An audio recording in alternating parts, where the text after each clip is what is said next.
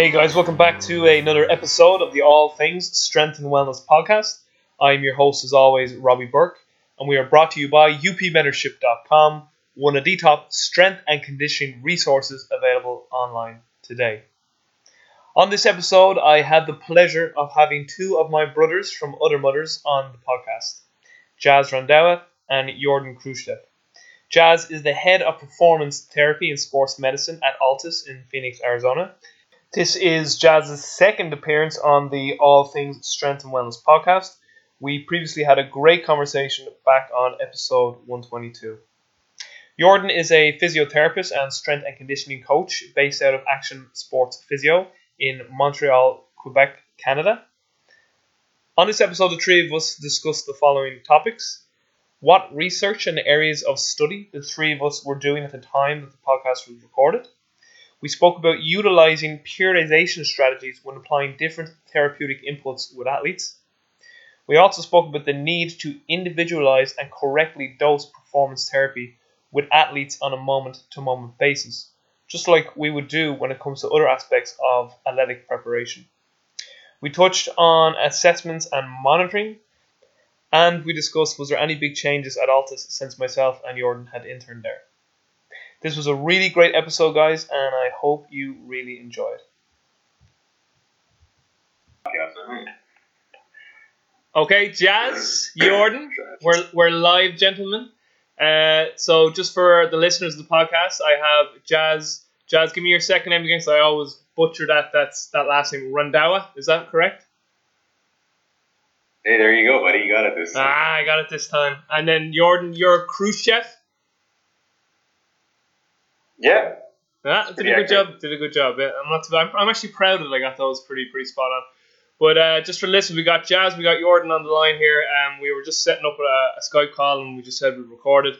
Um, so guys, just for the listeners who might be too familiar with your background, by this stage, Jazz, our first interview will be up, so people would, would have known yours. But maybe just give an intro again on Jordan, obviously fill in the guys of who you are as well. Yeah, so um, Dr. Jazz Randhawa, the sport medicine lead here at Altis in Phoenix, uh, and also the lead performance therapist for our team out here. I'm uh, Jordan Khrushchev. I'm a physical therapist, physiotherapist up in Montreal. Uh, and I work out of a gym called Core Excellence, where I work as physiotherapist, uh, a lot of return to play, some strength conditioning. And And so- I'm just hanging out here in Phoenix. Yeah, I was just. Was just about to ask. So, just for listeners, I, I interned with Jordan back in uh, January and February. Jordan, Jordan stayed on until about April, wasn't it? You were there for the for the uh, for the B two ten, and uh, he's back visiting Jazz now for a few days. So, what what brought you back down, Jordan? Just you had a few days holidays and wanted to tip back down. I think that was in part it. Yeah, I haven't uh, haven't really taken any holiday, so uh, decided to take some time off and uh, come hang out with Jazz, talk some shop, and um, also Marcin was here, who's a therapist up in Calgary, um, who was coming down to work with uh, uh, Kaillie Humphries, um, and uh, yeah, so I wanted to kind of catch up with him. I had met him a few years ago when I came for a PTP down here, and uh, yeah, so that was the main uh, incentive. So, with regards to the two you guys, what's the big thing kind of going on right now in terms of work, and then what kind of stuff are you studying, and uh, in terms of education, what are you looking into? Jazz, I know I was uh, WhatsApping you the other day about this. Uh, everyone seems to be raving about Chris Korfist and this uh, PRP that's going around at the moment, and Douglas Heel and be activated. I mean, so you were kind of saying that you're, you're kind of might look into that stuff as well, and Jordan, is there anything that you've been looking into lately, or so? So I suppose the question is, what are you guys looking into lately in terms of your con ed and, and education and your thinking processes? Uh, yeah, so we've been kind of um, messing around with some of that, uh, some of Douglas Heel stuff, and, and just really trying to figure it out, um, make sense of it from an approach that would be similar to our my philosophy, I, I suppose. Um, it can be kind of incorporated into what I've already believed, uh, or I'm challenging kind of what they're saying. Um, it, it's unique and interesting. I think that you can go back and see some of uh, Kapandji's work and, and some fascial work and start to see, sorry, even osteopathy, um, some of the areas that they've talked about are, are very common. So if we took, um, say, a DNS approach, uh, they believe that the TL junction, so T12L1 is an important area. They think the L5S1 uh, slash S2 area is very important. So these zones of transitions of moving from you know a thoracic spine to a lumbar spine, where from a biomechanical standpoint, I don't want to say this in an absolute term, but there perhaps is a little bit of a different function of our T spine and L spine. Although I'm not saying it's solely you know rotation. Yes, the T spine has a lot more uh, global rotation than your lumbar spine, but segmentally it's almost similar. But the way that your facet and your bony architecture is set up, I do think that your lumbar spine and your T spine do serve different roles, perhaps. But I'm not going to be an absolutist about that. Uh, regardless, if you take any athlete, the majority of people that we do see seem to have, uh, we'll, we'll call it a dysfunction around that, that TL junction, that T12 to L1. And it seems like those two segments don't know how to disassociate very well from everything else. Um, and same can be said for L5S1. If we look at, you know, majority of where, say, disc herniations are occurring, that L4 to S1 region is, is usually the culprit. So there's there's definitely some type of mechanical um, load uh, that goes to those areas. It's just unique to see that you know Douglas Heels is, is recognizing that. Uh, but there's a lot of other schools of thought that have the same process. So when you start to see the same thing from different people, it might be an important area to pay attention to. Right. Yeah. So I mean, at this point, I'm not going to say that we're I'm fully on board with what they're doing because I just I truthfully don't understand the model enough. And mm. I have a lot more questions to ask.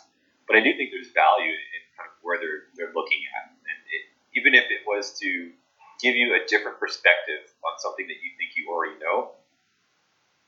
Right, so that would be definitely an area that I'm kind of looking into. Um, I'm also trying to work on this concept of hormesis right now and how that applies to uh, performance therapy.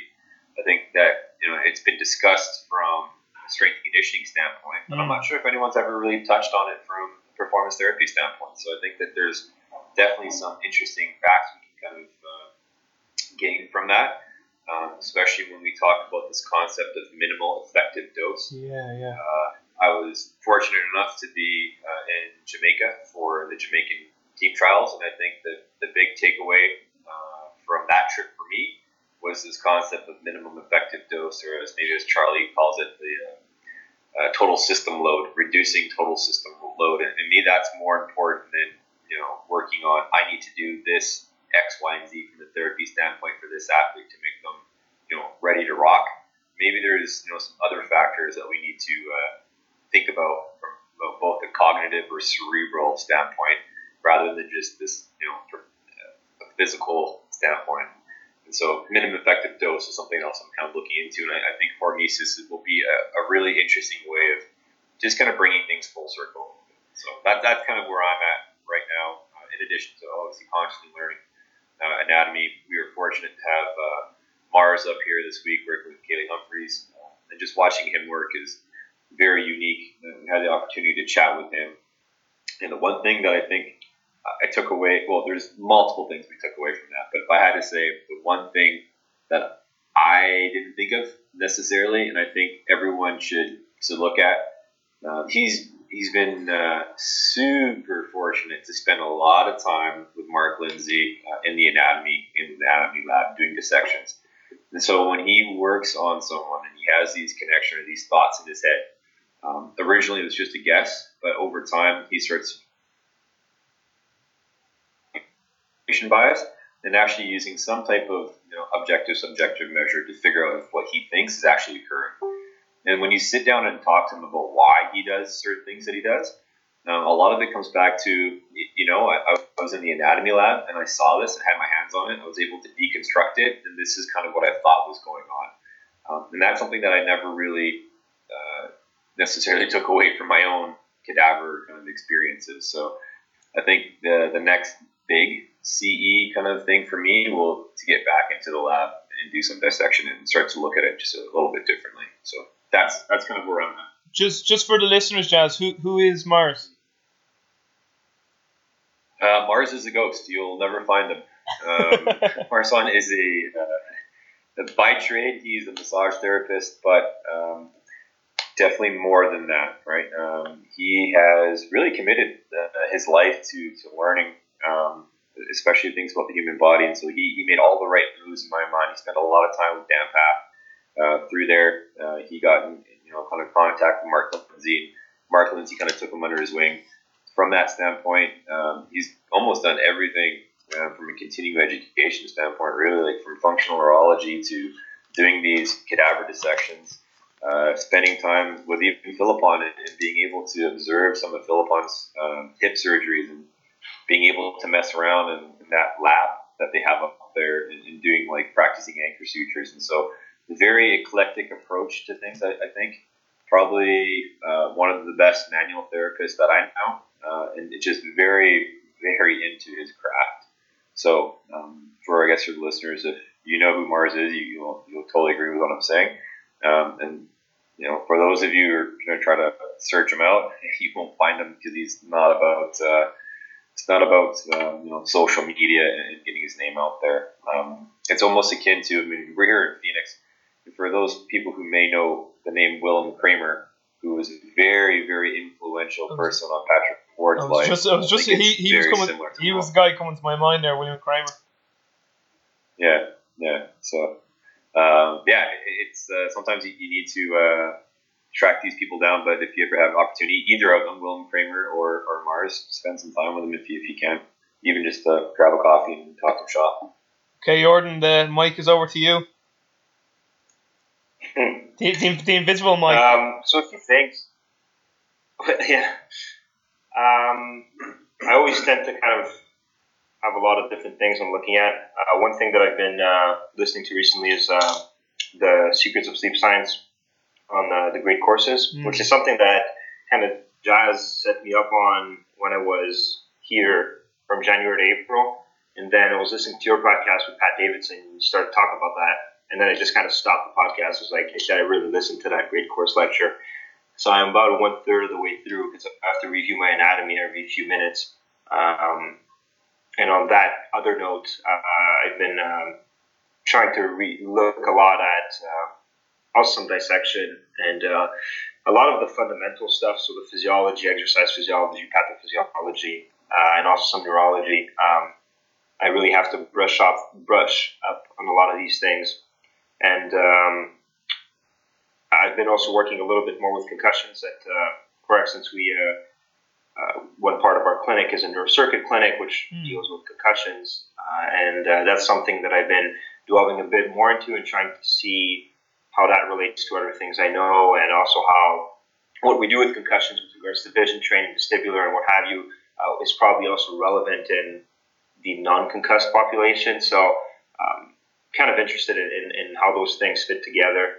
Um, I guess those are the main things that I've been looking into recently. Uh, also, we got a good chat the other day with uh, um, Adam Walker, who's here at Exos. Connor Ryan came up as well to chat. Oh, great. BJ Cole was, uh, was there, and, and Jazz, of course. And we, we spoke about quite a few things, you know, about uh, um, around again, as Jazz was saying, all of that, you know, we, it's been termed biopsychosocial recently, um, but really how to take into account every part of that you know, without, without being biased towards one side of the pendulum or the other and saying, well, how do all of these things matter? And ultimately, how can we help the person, uh, the athlete, or whoever else is there? And I think that always applies. So, uh, trying to put things together, man. I haven't been into this for, for long enough to be uh, specializing excessively. So, just getting some fundamental knowledge in and, and getting better at that. What about you? Uh, personally, at the moment, I am well. I've got college work, so I have assignments to get done. But in terms of reading, I am uh, reading. Um, Jazz actually likes this book, the strength, uh, the strength and conditioning biological um, applications, the Cardinale Robert Cardinale book. You like that one? I'll show it to you. This one, the biological principles, yeah, biological principles and practical applications. That one there. And then I'm also reading uh, *Sapiens*. I'm almost finished *Sapiens*, which I'm really enjoying. I have to say, I, uh, I I picked up *Sapiens* on my way back from England in the airport, and I picked up the first book and then *Sapiens* the second. So when I finish *Sapiens* one, I'll, I'll go into *Sapiens* two. So I'd say it's a very good book, and not only is it giving like a good general history of Homo sapiens and humans, but uh, the guy who wrote it also puts a lot of challenging sort of thought process across in terms of some of our cultural, our cultural and social beliefs. So I, I find that a really really good book. So I'm looking forward to just to finishing that. Just uh, Jazz, you mentioned hormesis, and, and the reason why I found that a little bit uh, ironic was I was speaking with Joseph Johnson from Ultimate uh, Ali Concepts last weekend, and one of the questions. He's a. Oh, he's a great guy. One of the questions uh, I brought up to him was this concept in Verkhoshansky's books, and uh, it was maybe Verkhoshansky, but I think someone else was saying it. I, I heard Joseph say it on Joel Smith's podcast, but I originally read this in Verkhoshansky's book about introducing a uh, a, too intense or too advanced a stimulus to an athlete too soon in their career, and then if you go and return to that stimulus later on, you don't get the full benefit from it if you'd waited later. And he kind of, uh, or the two of us kind of hypothesized it's nearly a bit like hormesis. We we introduced a bit of this stimulus too soon, and so that when we reintroduced it, the athlete was almost inoculated to the benefit from it. So it was just funny the way you know, and we started speaking with this minimum effective dose with our athletes in terms of you know people are introducing too too intense stimuli too soon, like they're trying to get too se- too sexy too quick. Yeah. And then it brought me back then to you as well because when we did our last podcast, you you know you brought up this idea of different inputs in therapy and kind of the light bulb went off for me that Jesus therapy is just like training in terms you're going to accommodate the same the same therapies over time like and the, the, the response is going to be diminishing return all the time so is, is that what you're kind of looking at in terms of the hormesis effect that you know if we keep Yeah, so- go ahead Yeah, I mean that, that definitely plays a, a part of it. Uh, in our conversation we had the other day, Jurgen was mentioning you were with uh, Adam Welker and, and you know Connor Ryan and uh, and all this to have a little powwow. The one comment that I had made was I think that people in the therapy kind of world are now gravitating toward this idea of like you know dynamic systems, um, Mm. motor learning. And, and they're using it like they're using the word, but I don't think they truly understand it. And if you know, I gave the example of how we kind of set up our weekly quote unquote microcycles here at Altis, where the first week is introduction, then we talk about stabilization, and then the third week will be exploration. And during that third week of exploration, where you know our coaching um, influence is, is greatly reduced, Yeah. just allowing the athletes to explore. If they're not able to stabilize and truly understand a concept that we want, the next cycle we don't move on. We go back to it. Sometimes you need to spend some time with a certain concept that they may not quite grasp, right?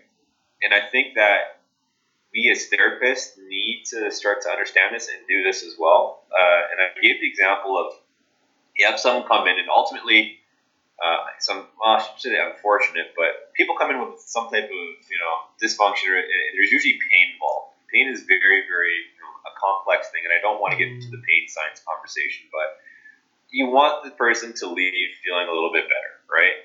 So yes, you're going to have to deal with quote unquote pain, and that whatever input output that is, in and of itself is a horrible outcome measure. Like if we were just basing everything off of pain, um, I don't think we're going to get people returning to function. Like I could just put you on a TENS machine for the rest of your life, and you're probably, perhaps, you won't experience pain, but that doesn't mean that I'm actually solving any issues, right?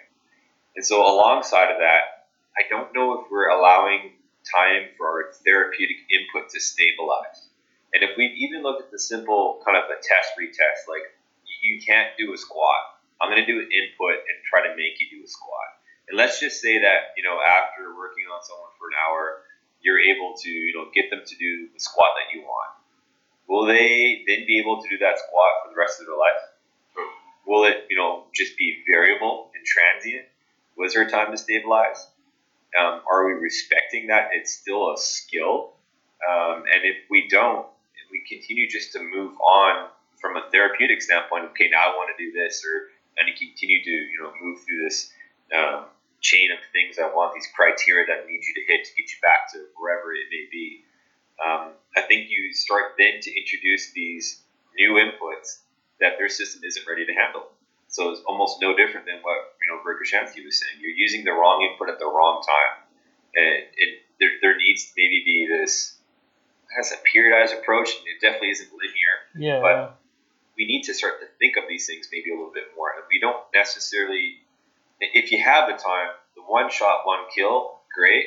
but does that mean that that needs to be the ultimate goal for everybody? And I, I just don't think it is, right? And I, I think that we need to spend a little bit more time uh, with our patients and stop getting into this world of sexy. I'm going to get you this, that, and that, and the other, and just do everything super, super quick, and allow time for you know the adaptation to actually occur. For different people, it might be very, very quick. For others, it might take a little bit longer, right? But uh, it's just that concept alone, I, I think, is, is an important one that maybe, uh, at least myself, I haven't grasped uh, and haven't incorporated into what I do from a therapy standpoint until we start to really think about deconstruct our current thought process.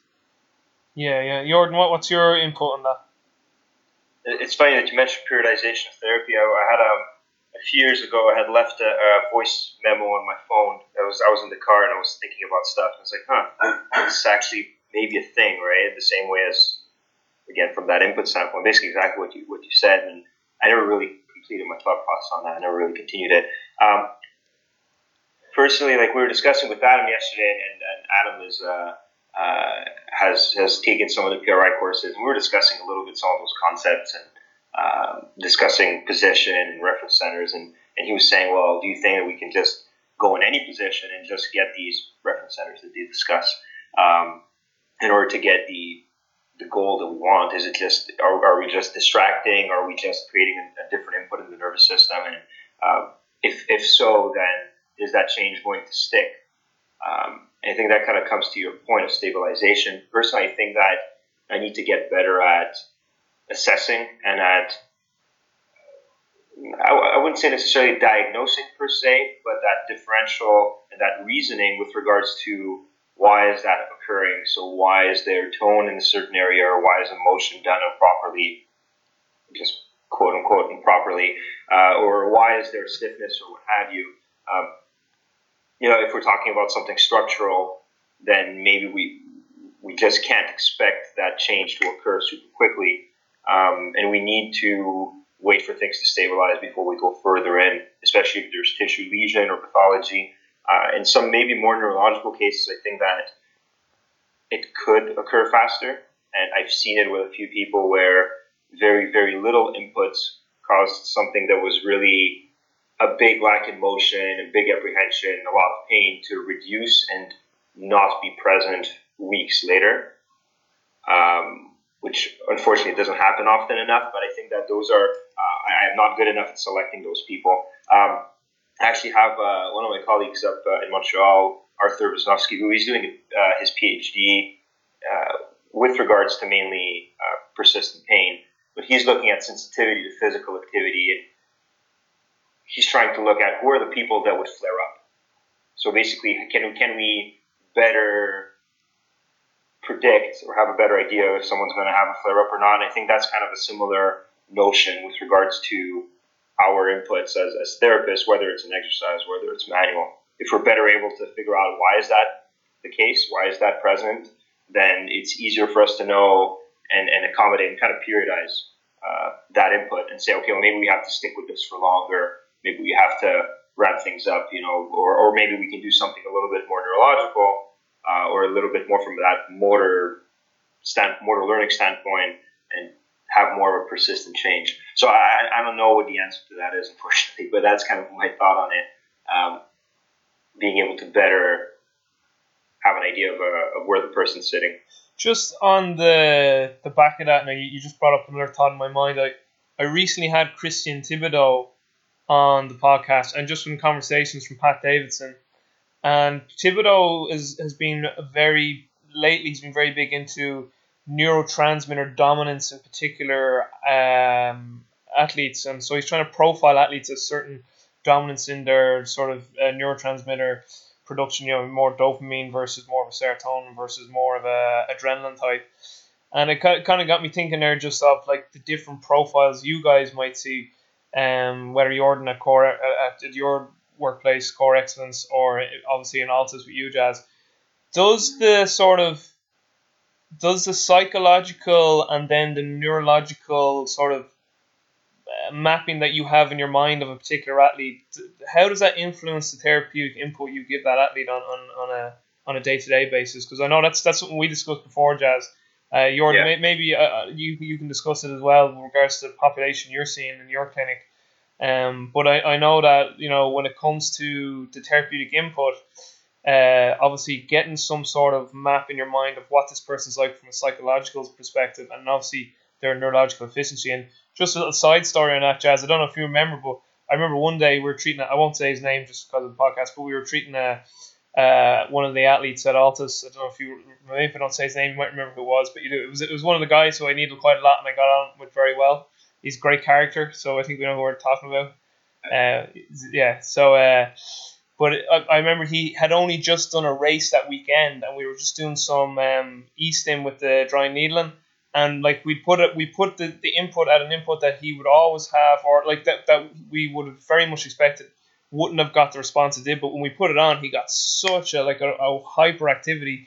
Um, afterwards, you were kind of saying, you know, maybe his nervous system's still on from the weekend. Like he's so neurologically still alert and up since the race. So that was a real holy shit. Like you know, these elite athletes, they're, they're just their nervous systems are just like completely different to to what Yeah. we would usually anticipate. But anyway, I'm rambling here. So the question is, with your inputs to your athletes, are you sort of uh, classifying your athletes in particular buckets in terms of like their neurological profile and their psychological profile? Well, I think you, you kind of like end up doing that, but you may not be thinking it from like a neurotransmitter standpoint unless you Yeah. really understand your your bud your buds or your your, your neuroanatomy. But it, it's almost like everything comes out to your autonomics, right? Like if you have an athlete who's presenting as super super sympathetic, well, that probably means that he's having certain amounts of um, either serotonin or dopamine or how those systems are upregulated, uh, affecting his autonomic pathways Mm. and causing a quote unquote more of a sympathetic, sympathetic dominant kind of response, right? That person's probably going to need a, a different therapeutic input, at least from a recovery date, than someone who may be just the opposite of that, who maybe has like super low levels and it's, you know, quote unquote parasympathetically dominant.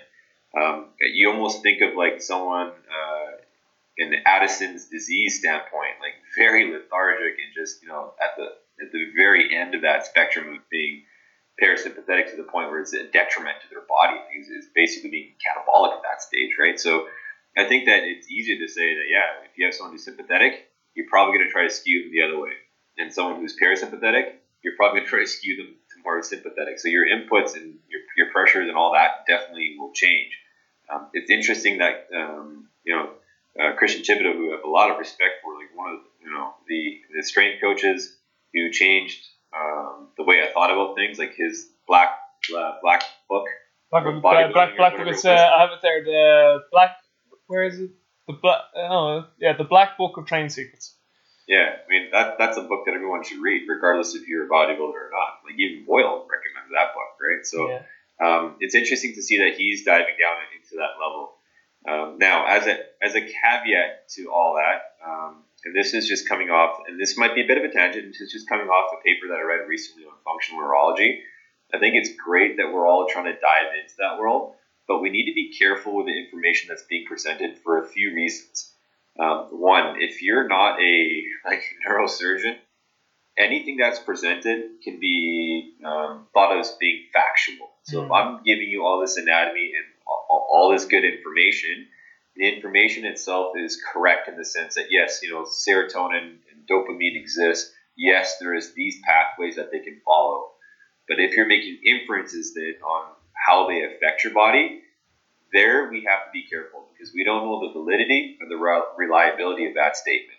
And so when we're looking at, say, uh, functional neurology, it's very easy to do a bunch of tests saying, hey, I'm looking at this segment of your brain and whether or not there's a quote unquote lesion to that. And that's why you're demonstrating, you know, XYZ pattern of movement or dysfunction. The pathways are real. The, the anatomy to describe how input goes to output and where things decussate, that, this, that, and the other is very, very real. But we don't know if the test that you're doing is valid or reliable. And it probably takes someone who's a neurosurgeon to really dive deep into that to figure that out. So we just need to be careful with that. We don't. You shouldn't just jump to conclusions. And I mean, if I may, I mean, I probably shouldn't mention this, but it's almost like, and this is what that paper had, had, had referenced. It's almost like the old school chiropractic, where we thought everything is coming from your spine. It's a spinal lesion, right? You have knee pain, it's coming through your spine. Mm. Now, if you have knee pain, yeah, I can do you know a knee jerk reflex, and that's L four without a doubt. The anatomy is there. That's L four. But if you if you have knee pain, is it enough to say that you know at L four you have something going on? Now you may, but you may not at the same time. So I'm, I'm not going to put all my eggs in one basket and be like, oh, this is a spinal problem, right? Um, and this is what kind of the neurology that we're seeing now reminds me of a little bit. It's like we're, we're so content in saying, yes, absolutely, this is what's wrong. Um, we have to re- respect the complexity in organic systems. It's, there's always going to be more than one thing that's kind of recurring. And our job, I guess, as therapists, is to educate ourselves enough to have a good understanding of what we think might be going on, and then you know, be an artist, start exploring, ask questions, Mm-hmm. figure out your own kind of what happened. So, sorry, a bit of a tangent. No, no, it's good. I think it's super, super interesting that, that people are, are definitely going down this route, um, and they're looking from a, what I guess would, you know, a few years ago, it'd be easy for us to say that the autonomics is a very micro level of thinking, right? Yeah. But it, can, it became popular in social media, and now it's almost like, yeah, everyone knows parasympathetic and you know, parasympathetic tone are important. We know about HRV, uh, and now it's like taking the next step. Of, oh, well, neurotransmitters can affect this, right? Like, how is this going to affect you know your, your vagus nerve on your right side, which is different than one on your left side, and you can draw a lot of conclusions to it. So, uh, just you know, be due diligent, know know your stuff, but uh, at the same time, just be very careful with thinking in absolutes, being too polarized by a specific topic. Jordan? Yeah, I guess um, there are a few few things you touched upon. I'll try to keep it succinct for people that maybe that's hard, but um, I'm not very familiar with the neurotransmitter stuff. I know Poliquin does that type of thing as well. I have a few colleagues that discuss that. Uh, I haven't dwelled into it much. Um, with regards to what you were saying, with regards to complexity, um, Michael Wu is, uh, you know, Robbie, uh, he did a little, uh, he dwelled a lot into complexity theory, into the Cynefin framework, and into different like system system thinking and things like that. And one thing that came out is that, right, the complex system has all of these interactions, which makes it hard for us to predict what's going to come out at the end.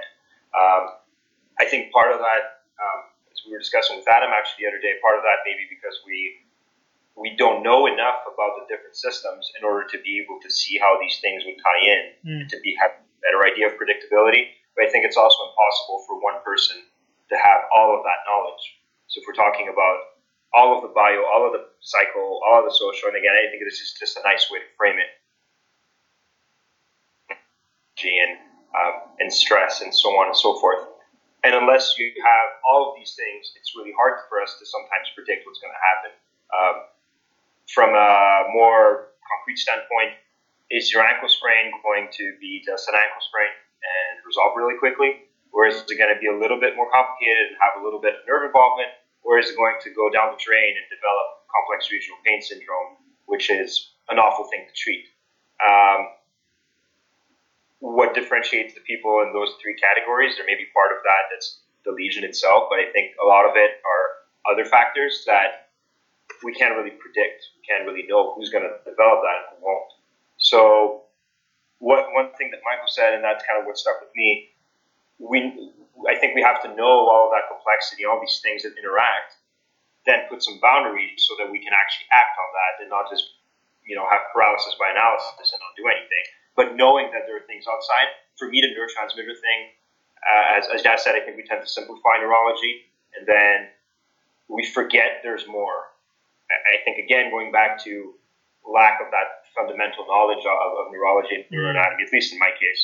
Um, so, with regards to your initial question, um, I tend to, I, I try to educate also the people that I see, the athletes and the individuals that I treat, uh, with regards to that emergence of pain or you know uh, motor control and all of these different things. So, how all of these different systems in the body can have an impact. I think working with both persistent pain, but also with concussions, really shows that because some people will have increased symptoms because of certain very non-mechanical uh, or non-biological processes. Well, they are biological, but not not biomechanical. Let's say. Um, that's kind of how I tend to approach my therapy and how I tend to individualize what I do, both from a manual therapy standpoint, or from exercise standpoint, or from an education, or just a way that I'll approach a person. Um, some people have a tendency to ruminate, and we'll see this in athletes too. Some people tend to magnify, right? And, and if you look at, for example, catastrophization, you know, we know that these people will have a um, it, it's not it's not the best of things to overwhelm them with information or, or, overwhelm them with maybe more of the negative stuff that we're finding. I think that's never a very good thing. Uh, but we have to tailor that. Some people respond differently, and some people need to know more about the, the physiology and the mechanics and the, the nitty gritty stuff. And some people we have to find very simplistic ways to explain.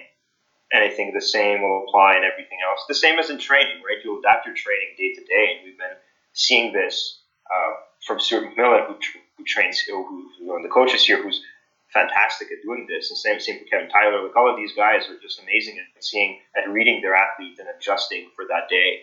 And I think that's sometimes harder when we're dealing with uh, people that we don't see every day, like in a regular clinical setting, for example. Mm-hmm. Uh, but the same thing has to apply. We need to create that rapport, read the person, um, you know, look at body language, look at how they speak, look at what they say, and, and, and how do you respond to what we tell them, and then adjust what we do so that it fits with, with where they are. And we don't try to like jump the gun and try to, you know, to force them into where we want them. to Yeah, yeah.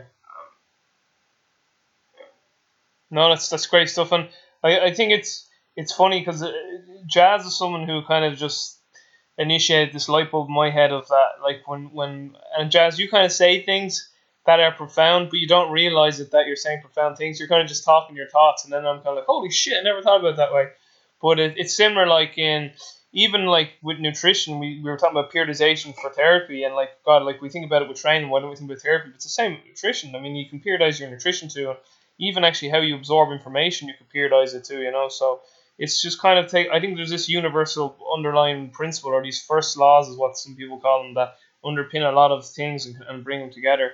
Um, but yeah, being able to step back at Jordan's very good point and kind of meet the person where they're at. It's, it's the same in training. Like you, you wouldn't take someone in who's never stepped inside a weight room before and then just fucking loaded them up to the max the very first day, uh, or did something ridiculous. You know, like so it's nearly it's almost quite similar in therapy, like why you take someone in and just you know everything everything's a nail, all you have is a hammer, and then you're just going to hammer away the same technique at the same intensity and the same volume output for every client. And we all know you're going to get some people who respond, you get some people who won't respond, some people who get worse, and that's why we've often heard people going, "Oh, I went to such and such and I got better." Someone else say, oh, "I went to that guy too and I, I felt way worse," because again they were trying to jam people into our sort of way of seeing things in our reality rather than you know being able to step back and do a good differential diagnosis and, and then meet the person where they're at, given where they're on uh, in that day.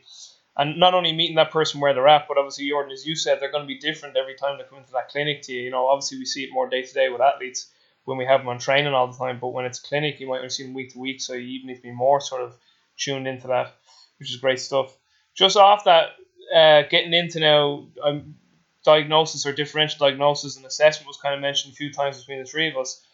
Like assessment's been such a huge thing like over the last 15, 20 years, you know, obviously with functional movement screen and the physical competency assessment from Kelvin Giles and then, you know, other systems present with their sort of assessment protocols. Obviously PRI has some things and SFMA then try to come out as this a universal type of, of system. I remember speaking to Jesse Ellis, who used to be the, the head there of physical therapy at Exos in, in Arizona, and he was a big Maitland guy. So just in terms of assessment, where are you guys at in, in terms of that in your own sort of thought processes and even with your treatment? So when when athletes and client and patients are coming to present themselves, where are you going initially, or, or how is that looking? I mean, yeah, for me, it's still movement. It's all real time, right? Like, um, and, and, I guess this is probably the difficult thing for, for most people to, I guess, comprehend.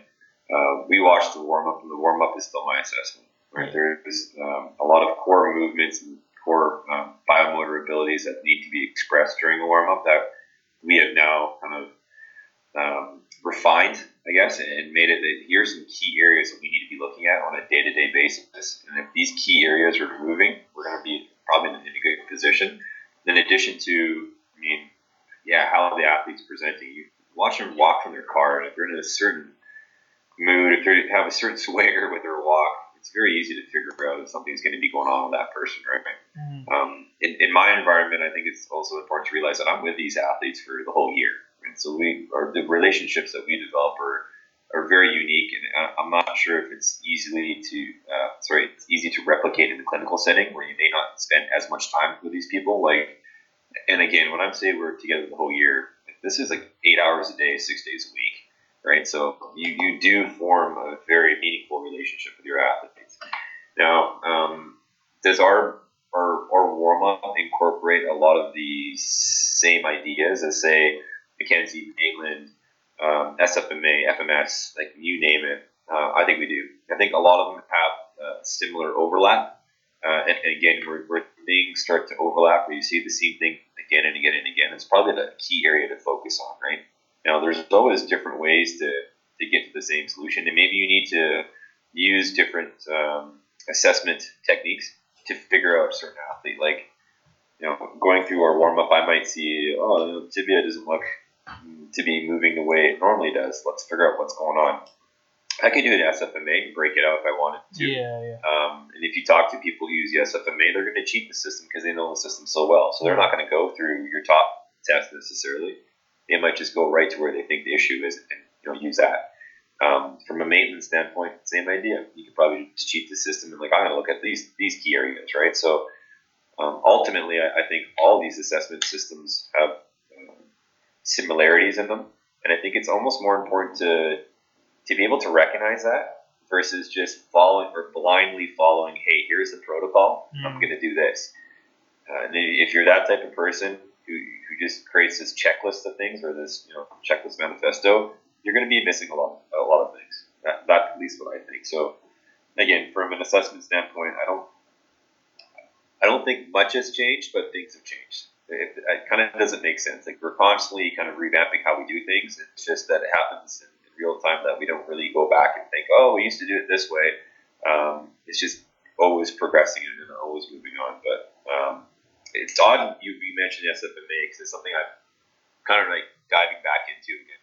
I think from an orthopedic model, man, it does a really good job of breaking things down, right? So if, if you're an, an SFMA person, I would say imagine every test you do in the SFMA, but instead of being done on the table, done dynamically, that's kind of what our warm up is. Yeah. Those are some things you need to be looking for.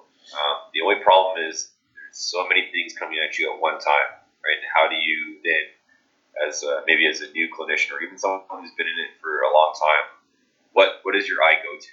This is maybe where the, the art of therapy kind of comes into play, right? Like you can't just be this necessarily this pure scientist uh, all the time and just try to break things down. Sometimes you just got to go off an instinct that hey, I think this is what's going on. And by the way, it, it's okay to be wrong. Like that, that's how you learn. You learn a lot more from what doesn't work than what works. God forbid you fall into a confirmation bias. You mentioned it before. You have these guys coming to the clinic. They do the same thing again and again and again. They have this confirmation bias. You've created a system, and as Halad this like latest blog post on why systems don't work, and he has a quote from John Keeley, and I might just butcher this quote, but ultimately all systems are wrong, but you might gain something from it. You might gain a little piece of information that little nugget is what you continue to build on, right? Yeah, so yeah. that's kind of my two cents, I guess, uh, assessment at this point for us, at least. Yeah, I think um, uh, again, I obviously have a very different setting.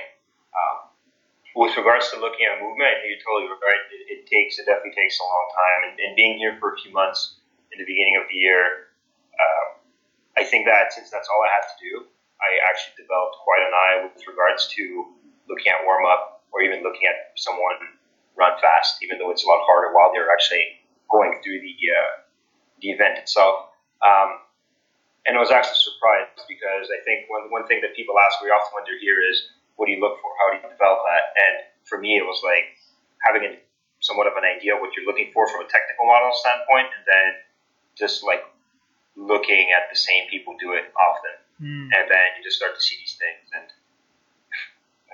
practical patterns. Uh, you start to see things, start to see how people move, and and, and uh, I tend to be skeptic. I try to always uh, not fall into that confirmation bias and try to affirm myself through my testing. So uh, I like to do some some some table tests or some other tests. Again, depends on the setting.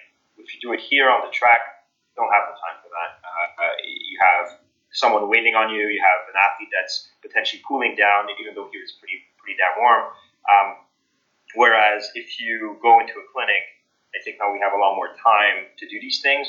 The downside of that being that we don't know these people as well sometimes, and we have to, um, we can't afford to to try as much, or at least that's how I feel in clinic. Uh, whereas uh, here with so you can do a small input, go back on, let's see how it's looking, and come back. I, we can't do this uh, in a clinical standpoint.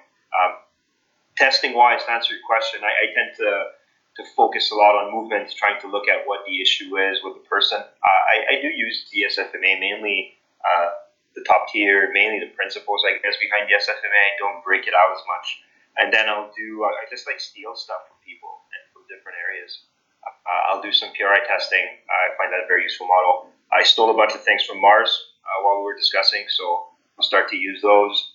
Um, and just depending on the area, do some orthopedic testing that are maybe more PT traditional stuff um, and just kind of run it from there. And depending on what the person has, I think as you were saying, the more the more tools we have, on sometimes the more confused we get. But I think also if you sit down, and put things together, and synthesize, it also allows us to see things that we may have missed uh, if we didn't have that tool.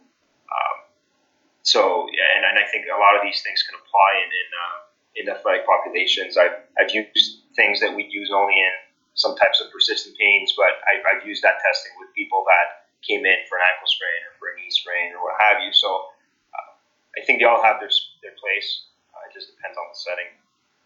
Just a, a follow up question um, to obviously to the Bodies, but I suppose it's it's a bit more directed towards Jazz. But I mean, Jordan, you, I mean, you interned and you were at Altis longer than even Iowa, so I mean, your input is just as valid.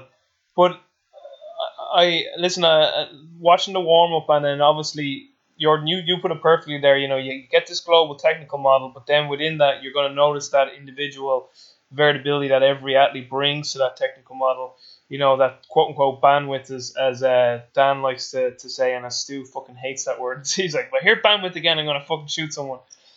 Uh, but because the athletes do the same warm up day after day, do you think though, like boredom then kind of is a variable that kind of affects the actual validity then of the warm up? So like you know, like are you really seeing something that, that that's not right, or is it just because they're bored? Yeah, uh, I think two things. One, uh, are the athletes bored or are the coaches bored of watching it? Right? Like we got to be careful of that um, because we have multiple groups of athletes who may come at different times. So I might see the same warm up three times a day.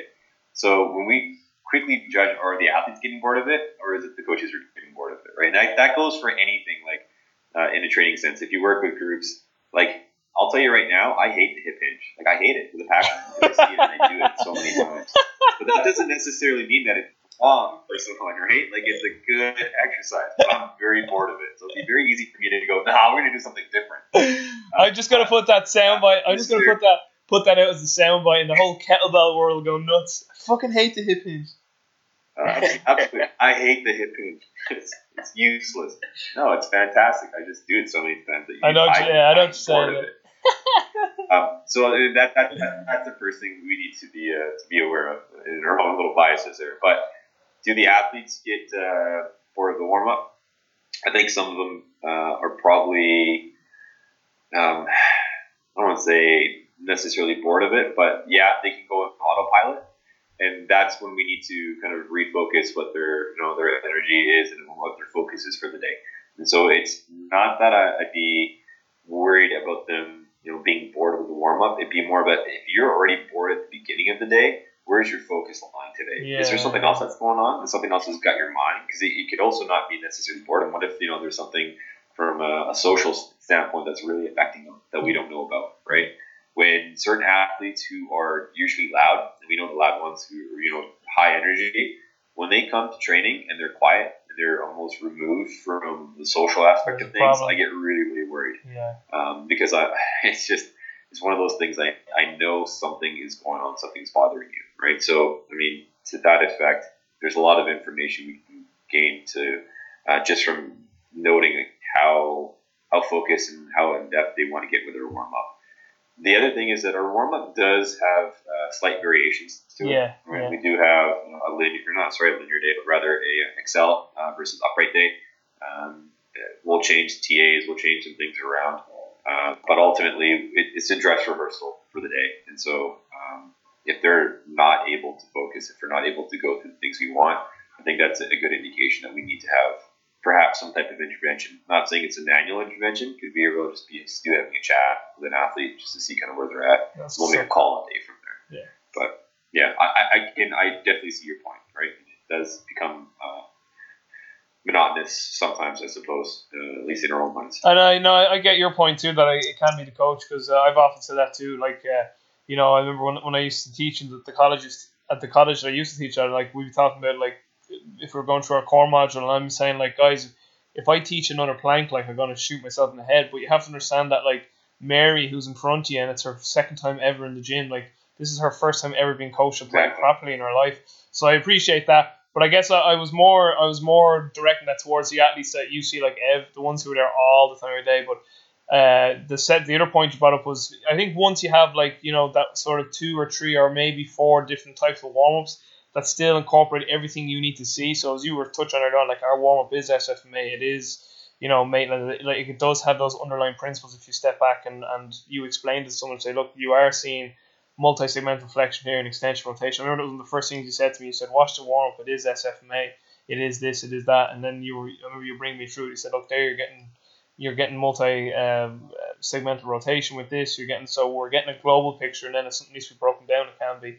But even within those three or four different types of warm ups, that's always sort of you're always making sure that we're, we're getting that global sort of feedback, which is very good. Jordan, what's your thought on that?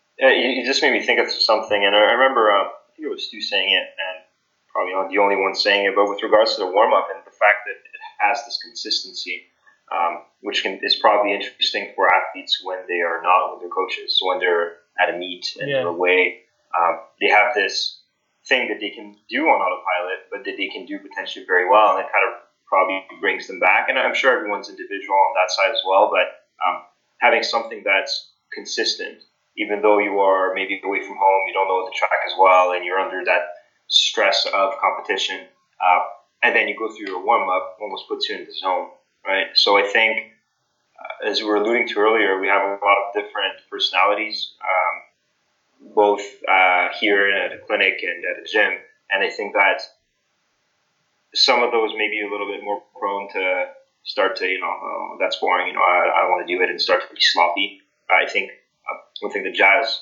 uh, really brought up and, and made me think while I was here, and I've been trying to apply a lot more since, is uh, looking at yourself from the outside. And as Jazz was saying, like, are you looking bored? Are you are you not focused? Or are you actually into a flow and into yeah, exactly. Are you crossing your arms? Um, Never cross your arms. so well, we'll talk about that in a few seconds for the listeners. Fox got kicked out of sprint because he crossed his arm. Don't do that. call out. Uh, so I, I, th- I think that, uh, as, as you said, if, if we are into it and it, we are into that kind of flow state, we're really stuck into it and, and observing attentively, then we can also see these small details that maybe are showing us that the person's not there for a certain reason. Maybe that's not how they tend to be.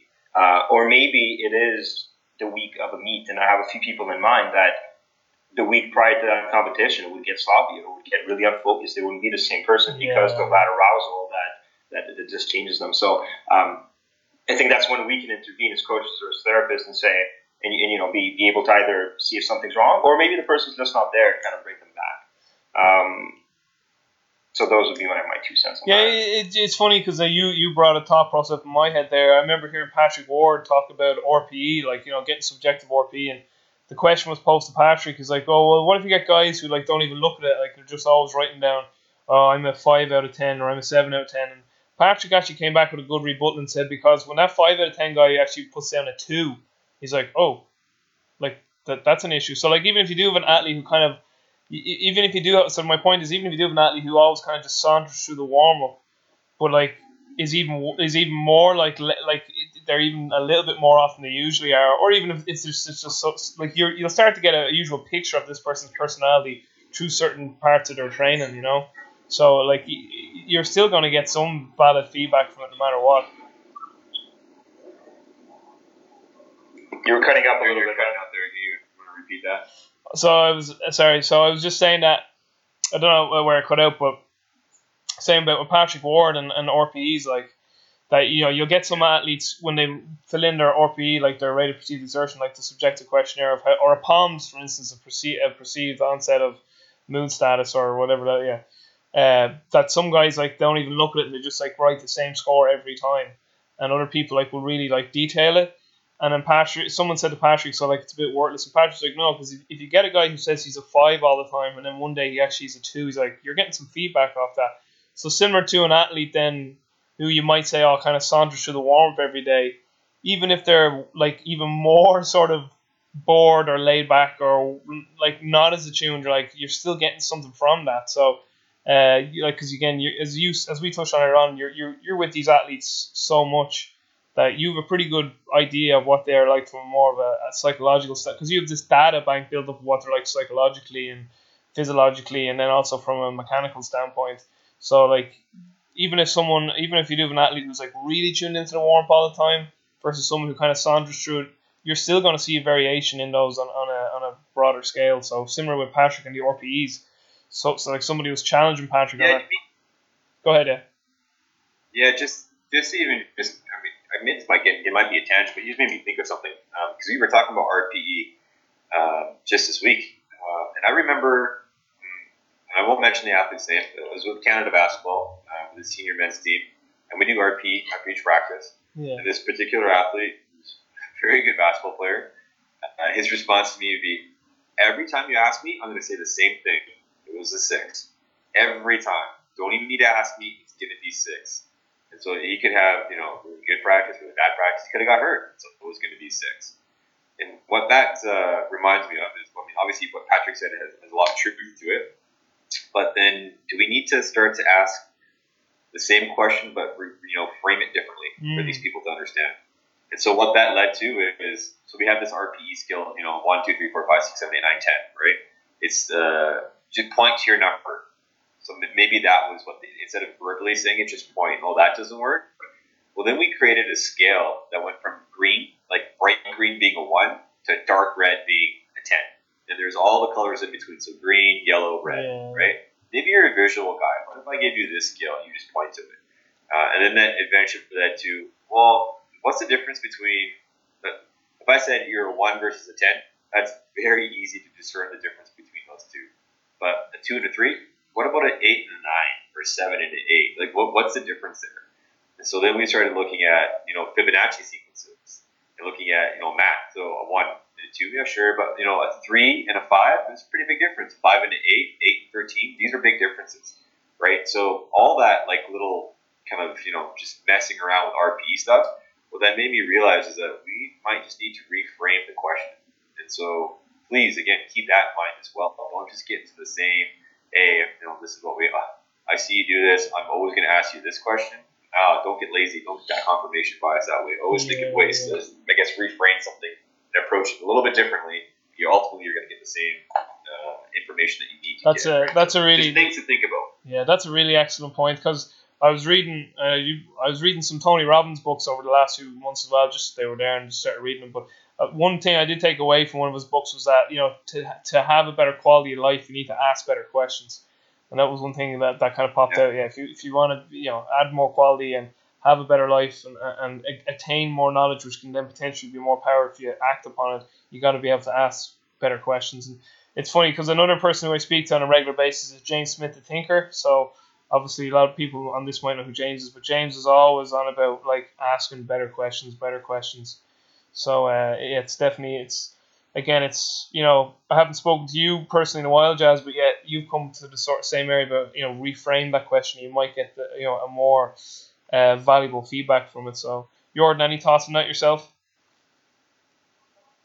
No, uh, I agree with you, man. Uh, I like the idea of the Fibonacci sequence. Again, it, makes, it reminds me of, uh, of Scrum. Um, they use it in the, the Scrum method, which is mainly for like software development. But I think from a uh, to, to prioritize things, and, I, and actually when you mentioned that the other day, I thought about it. It's good that you reminded me.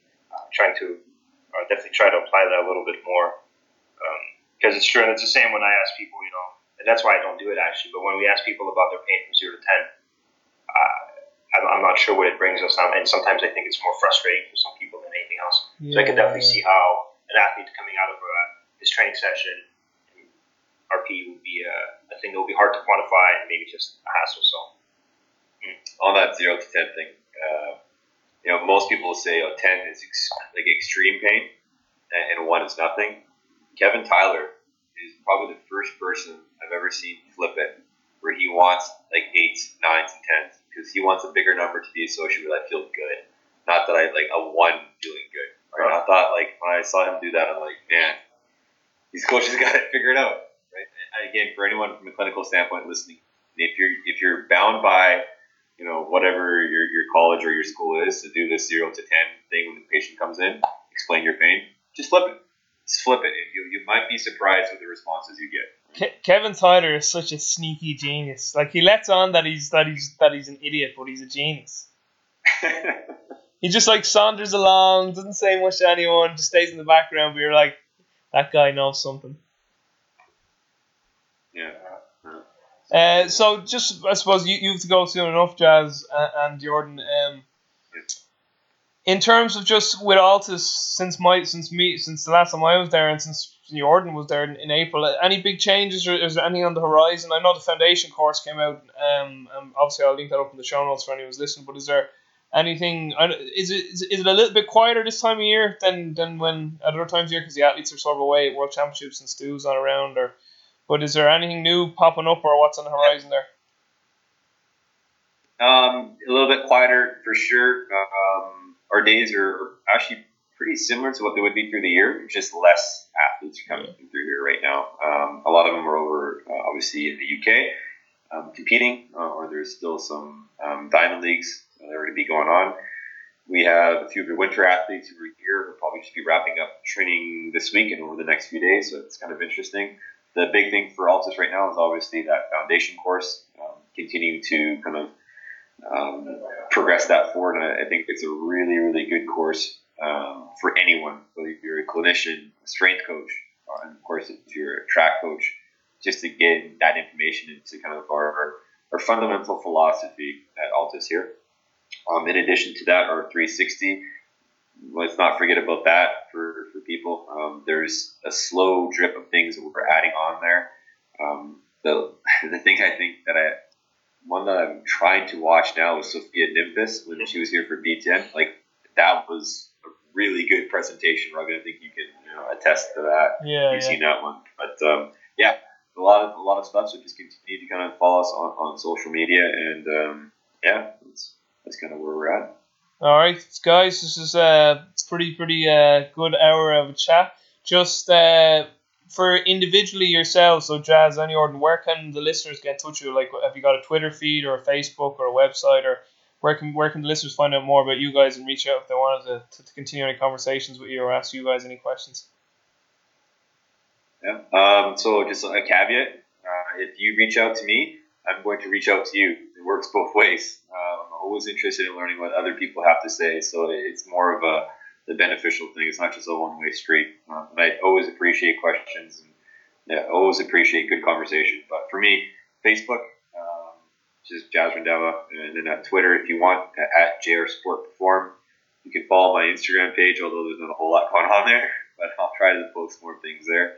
But just yeah, just reach out to me on any of those things. You can send me a message. You can whatever. Like if you need to call, that's fine. I'm always here to to help. I like to engage. I think that's the thing that for those of you who know me, I love these conversations. I love these chats. Uh, and if there's anything I can ever do to help someone, just yeah, without a doubt, there's no secrets with me. I'll give you you know my thoughts and my processes and and hopefully you can take it and run with it and tell me I was wrong or tell me I'm right or whatever it may be. Maybe it morphs into something else, but um, yeah, generally, generally love just having great conversations with people from from different areas. Just, so just reach out. just, just before uh, Jordan, just before you give uh, your details, I just want to include you on this as well. So for the listeners, this is one of my highlights of my internship.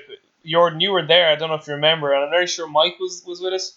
But I remember sitting at a table and Jazz was there, and Jazz like just wanted to make sure, like he was telling us, like uh, he wanted to make sure we got everything possible out of the internship that we wanted. And I'll never forget these words that Jazz said. He says, "Guys, I'll give you the shirt off my back. I just want you guys to have a great experience here." And I remember at that moment, I was just like, "I absolutely love this guy. This guy's a hero." So I'll always, I'll always remember that and appreciate those words. So thanks for that, Jazz. Sure. Except I'm not going to no longer give you my shirt off my back. You've disappointed me with your lack of ability to find a paper. That was just a simple Google search. Okay, I just, I, I didn't even bother. I just, I knew someone would find it. I, actually, I, I, when I was typing, I said either Martinez or, or Jazz will say. Discipline there. Yeah, yeah. Anyway, you just, you just Sci-Hub that shit and then found. It. You'd be happy today though that there was a paper, and I was like, I was just about, I was like, no, no, no. Jazz was in my head. I was like, I'm gonna Sci-Hub this first. I was like, I actually found it. It was great. I actually remember that discussion too. I remember these words as well, and uh, you can definitely attest to that. Uh, Jen's been a huge, uh, a huge influence, a very positive one. Um, and again, I mean that's that's why I'm here uh, now again. Um, as for myself, uh, I'm fairly active, I guess, on Facebook. Jordan Khrushchev with an I. Um, I have Twitter, which I don't use much. Instagram, which I use sometimes. I'm trying to pull out a little bit more stuff, uh, a little bit more information out there. So hopefully uh, I'll be a little bit more active. But if anyone wants to uh, to reach out there, if not, Jordan I O R D A N at coreexcellence.com. If someone wants to send me an email, and uh, again, same here. Uh, I love these discussions. Um, even better when we can uh, do a hike at the same time. But I love, I was I love just having these shop was- talks and uh, Yeah. and then learning from people and having people call me out. Um, I don't I don't get that enough sometimes, so uh, um, I really appreciate that, and uh, I appreciate you taking the time today, man. Yeah, I really appreciate it, man. Oh, to just stop to use it. It, it was you guys who initiated it, and I was like, absolutely to be on the phone with two of my favorite humans is is an absolute pleasure. So I really do appreciate it. So uh, uh, Jordan uh, alluded to some hiking there for the listeners. So probably some of my best memories too from Arizona were some of our Sunday morning hikes where we went up Camelback and we did some other treks and we had some great conversations about all things life. So uh, they were great highlights as well. So listen to you guys. Thanks, and you're an absolute two are legends. I really appreciate this conversation. And obviously, just stay on while I wrap this up. So it was funny. We were just in a phone call, and I said to the two guys, "We do a podcast," and Jazz like, "Look at this guy! It's just looking, just always wants to do for the social media." But I'm just like, uh, we're benefiting the world. We're, we're changing the world with all this information. So uh, I'll have everything in the show notes. So, uh, you know, uh, Jazz's con- contact information, Jordan's too, and guys, for any of you who are interested uh, at all, and that, that Jazz or Jordan or myself we're talking about, not so much me, I just ramble and talk shite. Two guys were actually giving valid information there. But definitely contact them if you want. Uh, look into Altis and their ACP program. Look into Jordan and Core Excellence, uh, if- particularly if you're around that area up in Canada. So for now, guys, we're going to wrap it up. We just want to thank Jazz and Jordan again. Any final thoughts there, lads? Let's pretty much touched on it. Yeah, man. again, Yeah. just thanks, thanks for thanks for, uh, for bringing us into the podcast. It's All right, no problem. All right, guys, everyone listening, share around on the social media and all that stuff, and subscribe and everything that everyone asks for. Uh, and for now, until next time, take care, guys. Be well and stay strong.